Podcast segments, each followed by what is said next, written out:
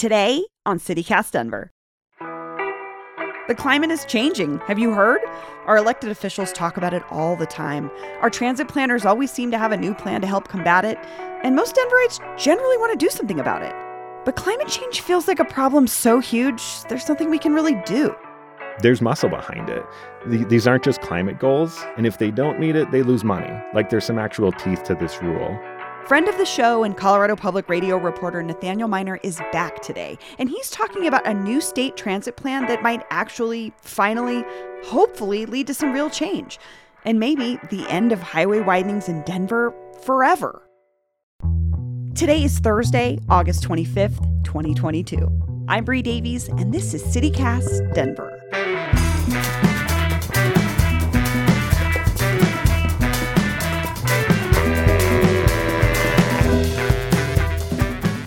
My wife and I took a vacation to Europe. We land in Barcelona, and she looks at me and she's like, "Okay, so I know you're going to talk about buses and all that crap, but."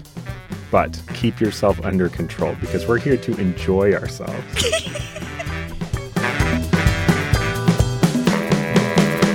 Nathaniel Minor, welcome back to CityCast Denver. Thanks, Bree. So I understand that our benevolent local transit overlords have recently published an important new plan. What is this new plan? Uh, so this plan really came down from the state legislature um, when they passed a big climate bill in I think it was 2019 that set these big emissions reduction goals from the state. And a lot of that, a lot of those goals are being met by um, like power producers like Xcel Energy shutting down coal plants and moving toward renewable energy. That's like a big part of this. But on the transportation side, that that's sort of this whole separate arena, right? So we've um, some of the strategies, like the big one, is moving to electric vehicles, right? Like the Polis administration wants to get almost a million electric vehicles on the road by 2030. That'll do most of the heavy lifting, but about a third of the transportation emissions reductions are going to come from people frankly driving less. So like the state has these has these projections going out. Here's how much we think people are going to drive for the next 10 years. And what they're doing in this climate plan is is like ticking that down. I mean, you and I know Coloradans, a lot of people like me love to drive. How are we going to drive less? or how are they anticipating like what is the how did this projection come about? So they are really leaning on making other options better. That that's sort of the, the main thrust that they're going for here. And that is really being borne out by where they're putting money. So they are they are shifting money from planned highway expansions, they're canceling a few of those, and moving this money toward things like a bus rapid transit network by 2030, more money for multimodal stuff. So pedestrian paths, or I guess normal people will call them sidewalks, um, and bike lanes, things like that. Things to get people out of their cars. Are we talking about like making RTD better? So none of this money would go straight to RTD for their operations. Um, okay. This would go to like local governments like the city of Denver or Aurora or Englewood so that they could rebuild the roads to make them better for RTD. It's not that the buses are going to run more often. It's that um, busy streets like Federal or Colfax will have a bus only lane, so the bus will move faster. That like is such a great visual for me as a car driver who drives Federal often. Yeah. The buses are stuck in traffic with us and they annoy everybody, but also I understand their purpose is like we need them to have their own space. So this would ideally provide funding to do that. Right. Um, okay. You know, some streets like on East Colfax, that that bus rapid transit plan that's been in the works for a long time. We know what that's going to look like from downtown all the way out to the Aurora Denver line. That's going to be a bus only lane. On Colfax, it's a little squishier. They're a little bit earlier in the planning process.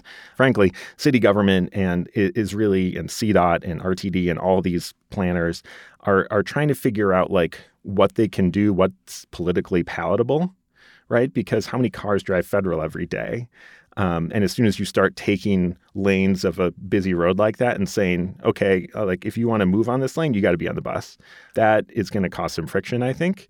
And so they're trying to weigh you know, shifting how people move to more cleaner modes of travel while also, you know, not pissing people off too much. right. So, I mean, it feels a little bit like deja vu, like maybe we've heard something like this before, but what makes this particular plan such a big deal? So, what's new here, um, there's, there's a couple important entities here for Denverites. One is CDOT, and then there's the Denver Regional Council of Governments, Dr. DRCOG, which I will forgive you if you do not know exactly what they are or what they do. Um, but they are a planning organization, kind of quasi governmental, that is charged under federal law to set the transportation agenda for the Denver region. And what CDOT and DRCOG have done in the last couple of weeks is put out new plans, new long term plans that cut out highway expansions, specifically I 25 from Santa Fe up to downtown. That was on the list to be expanded. Um, CDOT wanted to put a toll lane there. And now they're saying, we're not going to do that. That's going to cost too much money. That is going to um, raise emissions too much. We, we can't do that and meet our climate goals at the same time. So it's out. And we're going to take money that we were going to spend on that and put it into area transit, all the other things that we talked about.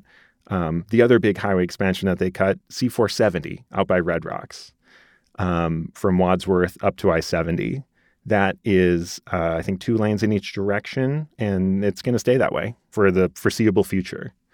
Um, they also minimized expansions on on major arterial streets across the whole metro. And that is sort of a sea change. This is saying not only are we not going to keep expanding these key roads, but we are going to put money into alternatives. So I think this is fascinating. I think this, if it's it's if it's actually followed through on, I think it is like going to change how people live here potentially. Yeah, I'm thinking about that particular stretch of I-25 you described um, from Santa Fe to downtown is a section that like kind of runs through my area of town yeah. that I'm in all the time. It is always backed up. I drive I drive over it on Alameda and go, oh gosh. They're still going to put some money into it to like make exits safer. If you think of sure. that's a really old stretch of highway. So um, think of like the exit where Alameda and I 25 intersect, where you like go across these railroad tracks and get on this janky little on ramp. like stuff like that. So. They're they're going to try to fix that, um, but they are taking the expansion off the table.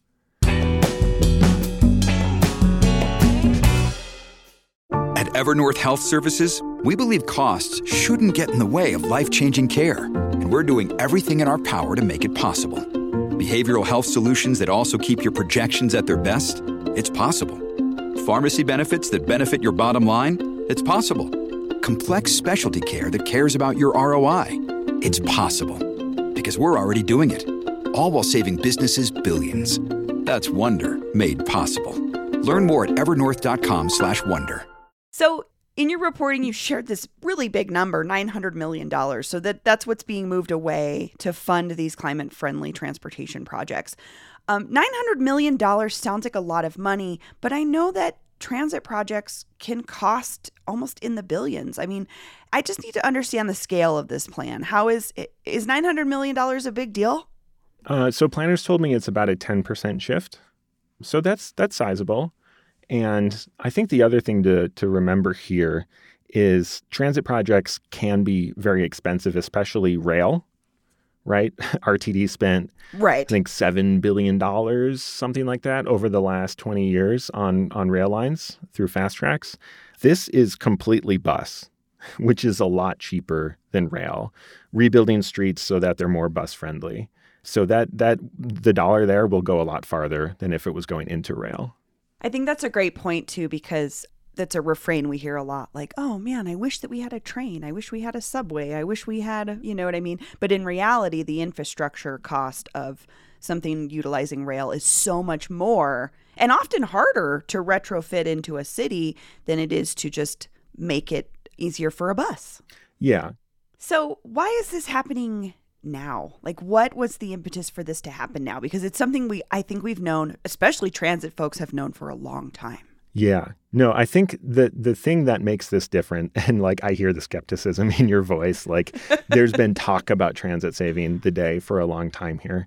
The way that this rule is working through CDOT is that CDOT and all of the DRCOG like entities across the state are each given a budget, a climate budget, that they have to take their list of projects and model and predict how many new emissions are going to come from these road projects. So like they they've been doing that over the, the last three months, and now they're to a point where they're like, okay, if we want to fit into our budget, we need to kick out some projects and cut them so that we meet it. And so that's what's happening here. And if they don't meet it, they lose money. Like there's some actual teeth to this rule. So I frank that's why this is different. That's why this is more than just talk. It's because there's actual like muscle and teeth behind it in terms of like not just leaning into the usual, let's just widen the highway because that's how we've always done things. I took from your piece, like, we're never going to widen the highway again. But like, I lived through T Rex and then I lived through the continued, you know what I mean? It's like I 25 is this never ending project. Are we truly going to see a change in this idea of like not widening the highway? That's a great question. And we don't know the answer to that right now. We do know that CDOT is going to expand I 270 through Commerce City. They're going to expand 25 north of town up toward Fort Collins and I 70 to the west by Idaho Springs, Floyd Hill. That's a notorious pinch point. So they are going to keep expanding things. Um, but what they're saying now is like, we're not going to expand everything that we had planned to before. And what we are going to expand, we're going to do a toll lane so that that will tamp down on the number of people that use the new road and it will give transit buses a space to use. So like Floyd Hill, they're they're running buses hourly now from Denver all the way up to like Summit County and Eagle County. And um, once that piece of road is rebuilt, those transit buses will just like scoot right by traffic in that toll lane. So that's like you know, everyone hates toll lanes for sure, drivers do. Um, but they do give transit sort of a red carpet, which will help people move through that area more efficiently. Which they should, because that's like talking about the, if we're talking about climate goals, we're talking about getting people out of their cars. And if you choose to get out of your car and get into um, a bus, you should get a little extra. Yeah. You know? Yeah. And look, I mean, um, Coloradans have been fighting over highway expansion since the 60s, like as far as I know, probably before. But like my colleague Andy Kenney has done some great reporting in the past about all the highways that Denver was going to build that were going to like slice yes. right through the heart of like Capitol Hill and lower oh, downtown. And, and like, you know, a lot of those weren't built right? So like this is an ongoing push pull. Like if if Jared Polis loses the governor's race, all this might change, right? Who knows? Um, but knowing what we know right now about how this climate rule works and the people in power at CDOT, um, in the governor's office, like we can pretty confidently say that I 25 right now is off the table. Interesting. I don't know. When we were talking about talking to you in this show, we we you know we cover transit a lot, and I have to say our listeners who are transit advocates are very opinionated, and this is super. This is just something that some folks are super interested in. What is it about transit that you think really engages folks? I think it's like the only thing that makes sense to me, and this is after you know living my life in America um, and covering this and talking to a lot of people like that, but then also like getting around the world and seeing how people live elsewhere. Like, I think enough people have been to other cities, whether it's the East Coast or, you know, Europe or Asia or whatever, where they're like, huh, turns out you can have a good life and not need a car to do it. And I think they see that and then they come home and they're like, I want that. Because, like, cars are cool if there isn't another car in front of you in traffic, right? Like, they can feel like freedom unless you are sitting in in traffic. Um, and I think we now like have spent enough billions of dollars expanding highways that there's a pretty good body of evidence to suggest that bigger highways don't mean no more traffic. Yeah, I'm thinking about that sort of famous within the transit world idea or or at least I think it's you can add another lane to a highway, but it generally doesn't really change people's commute times at all or like by a minute or something. Yeah, and it'll change it for a little bit and then more development will happen because the highway is bigger, and then all those new people that work and live in the new developments will start driving on the highway more, and it just fills it in again. Like T Rex is the perfect example of that. Yeah, totally. I remember the minute they were like done with T Rex, it was like, well, we've got to start working on this highway again. Yeah. Nathaniel Minor, thank you so much. Yeah, thanks for having me. So, Nate, I'm going to ask you one last question. It's Okay. a hot take. I want a hot take from you. All right. Uh, I, have to ask you about RTD. What do you think about free fares for Better Air this month? Most reviews that I've I've heard from people are are positive. It definitely I think made a difference in people's lives. As far as like whether or not it got more people onto buses and trains, we're not going to get any data until November, I think. Um, but anecdotally, maybe a little bit more, but it's not. You know, I did some reporting on on when RTD did this in the 70s, and and then it was like whoa, like people were flooding the system and I'm not seeing any anecdotal evidence that that has happened this time around. What it means for the air, like the whole reason that the state gave money to RTD to do this, Right. eh, shrug emoji.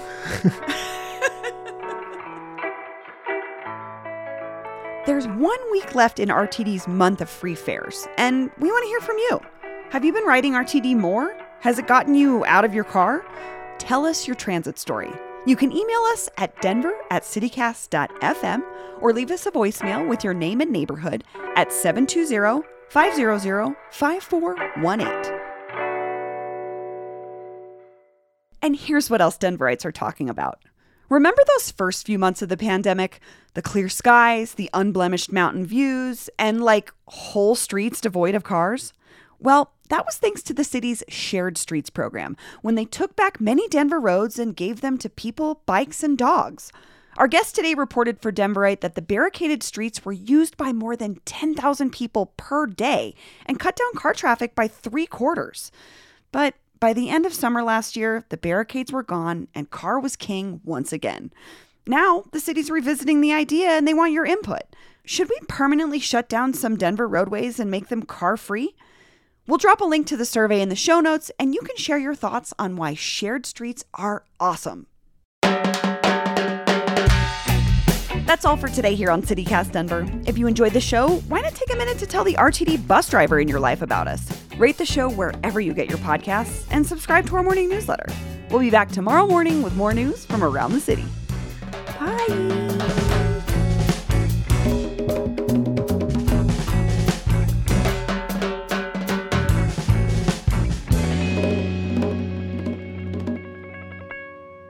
I realize my family does that. That's why we do that. Bye. My mom's like, bye. I'm like, bye.